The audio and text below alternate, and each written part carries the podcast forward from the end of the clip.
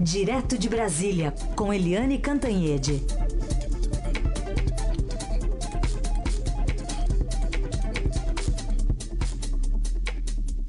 Oi, Eliane, bom dia. Bom dia, Raíssa e Carolina, Bom ouvintes. Eliane, a gente está falando aqui sobre essa redução dos ministérios e já queria também colocar em contexto, a gente conversou agora há pouco com o general Augusto Heleno sobre extinção né, de alguns ministérios. Ele falou que não está tão por dentro assim, mas pessoalmente ele falou sobre o Ministério dos Direitos Humanos e a sua extinção, segundo ele, é discutível. Vamos ouvir. Eu não sei se isso aí poderia ser transformado numa secretaria. Lógico que o assunto de direitos humanos é um assunto de alta relevância. Não pode deixar de ser considerado num alto nível. Necessidade de existir um Ministério dos Direitos Humanos é discutível, né? porque se nós queremos reduzir despesa, reduzir é, efetivo né, de, de, de gente, nós queremos uma redução de cargos para poder gerar uma economia, porque aquele negócio é, é como existe dentro de casa. Às vezes a situação econômica dentro de casa leva a determinados cortes. É, o, o, o general Augusto Heleno, que é cotado para assumir o Ministério da Defesa, não entrou no mérito exatamente de como é que vai ficar, é, quais, quais ministérios serão mais poderosos, quais serão extintos. Mas, de qualquer forma, fora o general, a gente tem aí ouvido e visto superministros desmentindo um ou outro, né? Pois é, ontem nessa reunião ficou estabelecido que os ministérios, né, que são quase 30 ministérios, é um monte de ministério, serão reduzidos para 15 ou 16.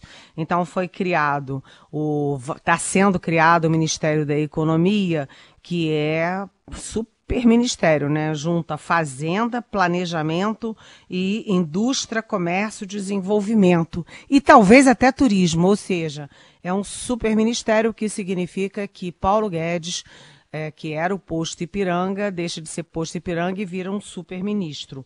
O Ministério da Agricultura também vai juntar com o meio ambiente, o que causa muita confusão, porque o pessoal do meio ambiente acha que o meio ambiente vai ser engolido pelos interesses ruralistas. É, há também a possibilidade, forte possibilidade de juntar educação com cultura, e o pessoal da cultura vai chiar porque quer ter uma pasta própria. E tem um ministério que é um ministério que fica aí ao exemplo do que acontecia nos governos militares, da um grande ministério de infraestrutura, juntando Minas Energia, comunicações, transportes. Essa é uma forte possibilidade e, aliás, é, há também uma tendência, tudo isso é tendência, não foi ainda anunciado, mas uma tendência de que esse ministro da infraestrutura seja um militar né? Porque os militares têm uma boa fama na gestão dessas áreas de estrutura. Uh, o Ministério da Justiça, que foi desmembrado no governo do Michel Temer, agora recentemente, volta a ser o Ministério da Justiça e Segurança Pública, englobando novamente, por exemplo, a Polícia Federal. É, Há também outros ministérios que podem ser é, fundidos, mas tem muito ministério que pode ser simplesmente extinto, que aí a turma do Bolsonaro está considerando como penduricalho, não há necessidade de ter um ministério para isso. Os assuntos são considerados relevantes, mas não precisa ministério para isso. Eu até cito alguns: o próprio turismo, a integração nacional, cidades. Eles consideram, por exemplo, cultura, esportes, enfim, é, direitos humanos. Então, isso tudo pode simplesmente deixar de existir como ministério. Mas há ministérios que já são consolidados e que serão mantidos. Claro, os clássicos, né? A Casa Civil, que vai ser com o Onyx, Onyx é, Lorenzoni, do DEM do Rio Grande do Sul, é, o Itamaraty, claro, o Ministério da Saúde e Ciência e Tecnologia. Aliás, Ciência e Tecnologia também já tem o ministro indicado, que é o astronauta Marcos Pontes. Ontem eu fui ver o currículo dele, é um super currículo que eu não sabia. Ele foi da aeronáutica, sim, isso eu sabia, mas além de tudo, ele tem títulos, diplomas, ele é muito qualificado. É, os nomes né, cotados para os ministérios, dentre eles o Marcos Pontes, que é o astronauta, ficou conhecido assim. Ele, inclusive, concorreu, né? umas eleições passadas aí. É, de qualquer forma, é um nome que está se colocando à prova. Aliás, ele difere bastante do general Augusto Heleno que a gente falou agora há pouco, porque o, o general Augusto Heleno fala que não, não é ministro até ver lá o seu nome no diário oficial. Já o Marcos Pontes está dizendo, olha, eu sou ministro, só está faltando alguns detalhes, né? Há essa, essa diferença entre um e outro. Bom, só para colocar aqui também em questão, a Polícia Federal deflagrou nesta quarta-feira a Operação Tritão, em parceria com a Controladoria Geral da União, o Tribunal de Contas da União, a Receita Federal e o Ministério Público Federal. O alvo são fraudes e licitação da Companhia Docas do Estado de São Paulo e, em nota, a PF informou que os investigados, dentre eles o presidente José Alex Oliva, atuavam em processos licitatórios das áreas de tecnologia da informação, dragagem e consultoria. Oliva e o ex-assessor Carlos Antônio de Souza foram presos. Bom, então aí está essa atualização das prisões que ainda estão ocorrendo, que são sete mandados, as prisões são temporárias por cinco dias, podendo haver uma renovação por mais cinco, até conversão em preventiva, mas por enquanto é isso, e tem ainda mandados de busca e apreensão lá e o curioso que chama atenção é que, embora seja o Porto de Santos, a prisão do presidente da Docas, né, a companhia Docas, foi no Rio de Janeiro, em Copacabana, lá onde ele mora. A gente retomou o contato aí com a Eliane. Que falava do Marcos Pontes. O Marcos Pontes, é, eu fiquei surpresa porque eu não sabia que ele era é, eu sabia que ele era da aeronáutica, ele tinha sido da aeronáutica, mas não sabia quão qualificado ele é. Realmente ele é muito qualificado, tem vários títulos, inclusive em grandes universidades no exterior. Né? Ele vai para ciência e tecnologia. Mas a Carolina também me perguntou sobre o mal-estar entre ministros, uhum. e, né? e é exatamente entre os super-ministros porque o Anix Lorenzoni, que é, enfim, que vai ser chefe da Casa Civil, deputado do DEM do Rio Grande do Sul, ele um, disse que é, o governo não tem interesse em fazer a reforma da Previdência esse ano. E vai ser a reforma do Bolsonaro no ano que vem. Aí veio o Paulo Guedes ontem e disse que não, que a reforma pode ser feita em duas etapas. Uma etapa é um remendo no sistema atual, ainda em 2018. E aí sim, em 2019, uma reforma mais de longo prazo, mais estratégica. É... Enfim, ele, inclusive, o Paulo Guedes, deu chega para lá no, no, no, Lorenzoni dizendo o seguinte: é, se, é, se o, o, é, é o cara da, da política falando de economia, isso não dá certo. Teria como eu, é, Paulo Guedes, fosse falar de política, então não dá certo. Então teve ali um mal-estar, depois os dois saíram juntos, tiraram fotos, mas com uma cara ali de poucos amigos, ou seja, equipe começa já tendo aí uma disputa interna. Bom, outro assunto para a gente discutir tem a ver também com a formação do novo ministério. E esse convite aí ao juiz Sérgio Moro, hein, Eliane? Ou para ser ministro da Justiça, ou para futuramente ser ministro do Supremo Tribunal Federal? Ou ambos, né? Ou ambos, é? Na verdade, a, a expectativa é de que o Sérgio Moro é, seja convidado para ser ministro da Justiça no primeiro momento, é, naquela pasta que eu disse, né, que traz de volta a segurança pública e junto com a segurança pública também a Polícia Federal, lembrando que o Sérgio Moro é o grande é, ícone da Lava Jato e a Polícia Federal é super decisiva na Lava Jato. E depois, daqui a dois anos, quando o Celso de Mello, decano do Supremo Tribunal Federal, é, sair do Supremo porque vai completar 75 anos de idade, aí o Moro faria a migração da Justiça para é, o Supremo. Isso por quê? Porque o Moro é juiz de primeira instância e daria um salto muito grande direto para o Supremo. Então ele faria um percurso assim, teria um cargo que alavancar a saída dele para o Supremo, como aconteceu com Gilmar Mendes, com Dias Toffoli, com Alexandre de Moraes.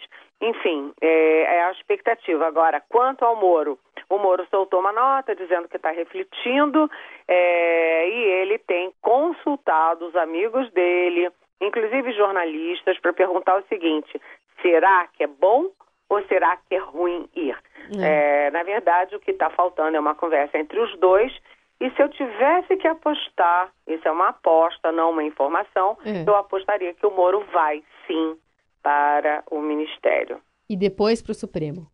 depois para o Supremo daqui a dois anos, é. em 2020, novembro, aí ele iria para a vaga do Celso de Mello no Supremo, a não ser que o Celso de Mello, como já deu alguns sinais, é, antecipe essa saída dele do Supremo. É, porque se é não, você já fala não, né? É se fosse não, ele diria não. Se ele vai conversar, vai lá para a é. Toca do Leão. É, quem vai para a Toca do Leão, é, enfim, já vai com a resposta pronta, né? É, ao, ao Fausto Macedo aqui do Estadão, ele disse que está disposto a considerar o convite desde que haja convergências importantes e divergências irrelevantes. Bem, isso é óbvio, né? Isso vale para é. todo mundo é que vai aceitar um convite, né? ah, essa é a Eliane Cantanhede, que fala conosco direto de Brasília. Oi, Eliane, é, a gente tem uma primeira reunião da cúpula de transição hoje do governo de Bolsonaro, que vai acertar, entre outras coisas, se vai ou não lá para a granja do, do, do, Torto, né? além do, do Centro Cultural Banco do Brasil. O que, que representa a saída à granja? Olha, o, hoje o Onix eh, Lorenzoni, que é o, enfim, é o responsável do Bolsonaro pela transição, vem a Brasília, vai ao Palácio do Planalto, vai se reunir com o ministro Eliseu Padilha, chefe da Casa Civil, que é o quem está coordenando a transição pelo lado do Temer.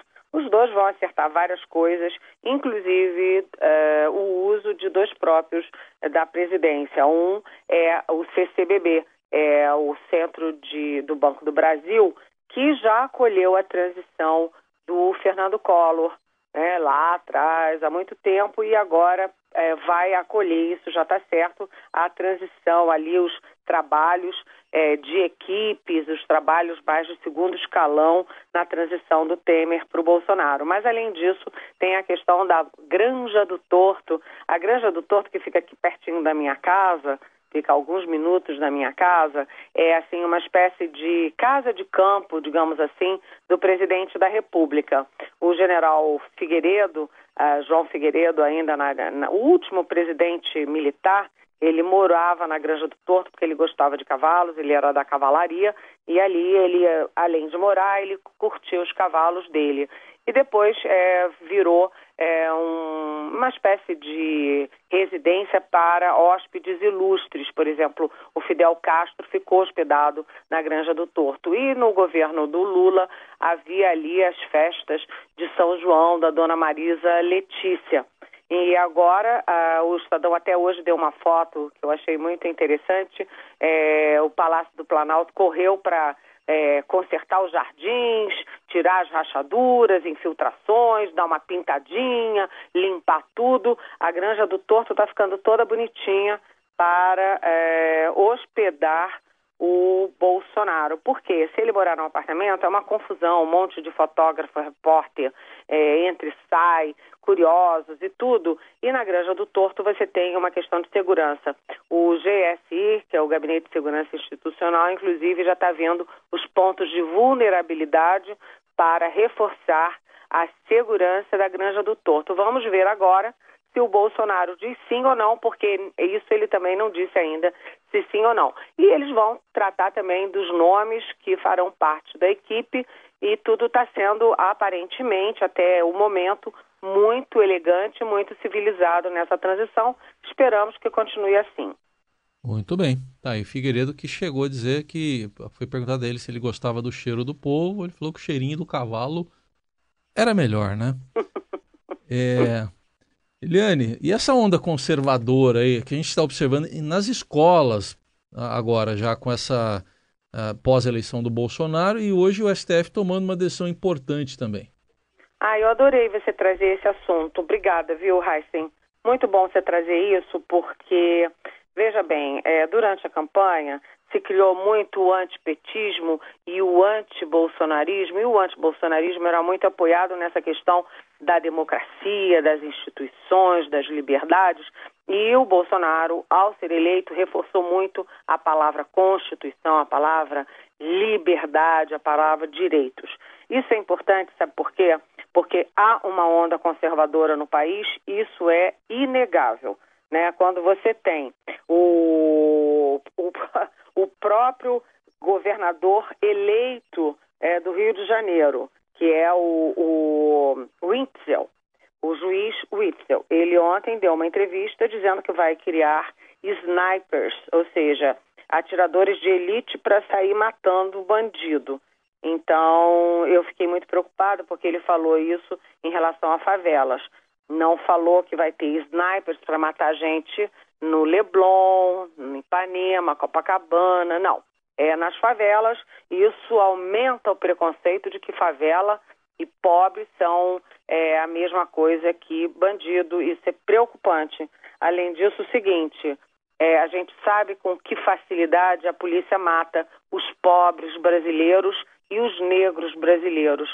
Então, eu fiquei muito preocupada é, com essa ideia de snipers para sair matando. Então, o jovenzinho pobre sai com um guarda-chuva na rua, os snipers acham que aquilo é uma espingarda e, ou, um ou alguma arma, enfim, e mata o rapazinho que está indo trabalhar. Eu cuidado com isso. Mas você falou das escolas e aí você tem sequências de histórias mal contadas. Primeiro, aquela invasão de universidades no final da, do, do, do, da eleição, é, porque a Justiça Eleitoral disse que estava havendo é, politização das universidades. Agora, uma estudante, é, um estudante de grande escola é, se faz um vídeo e posta dizendo que vai que a negraiada vai morrer, né? Um estudante universitário, né? Outra estudante também no sul do país cria uma coisa horrenda que é um instrumento para que os alunos denunciem os próprios professores.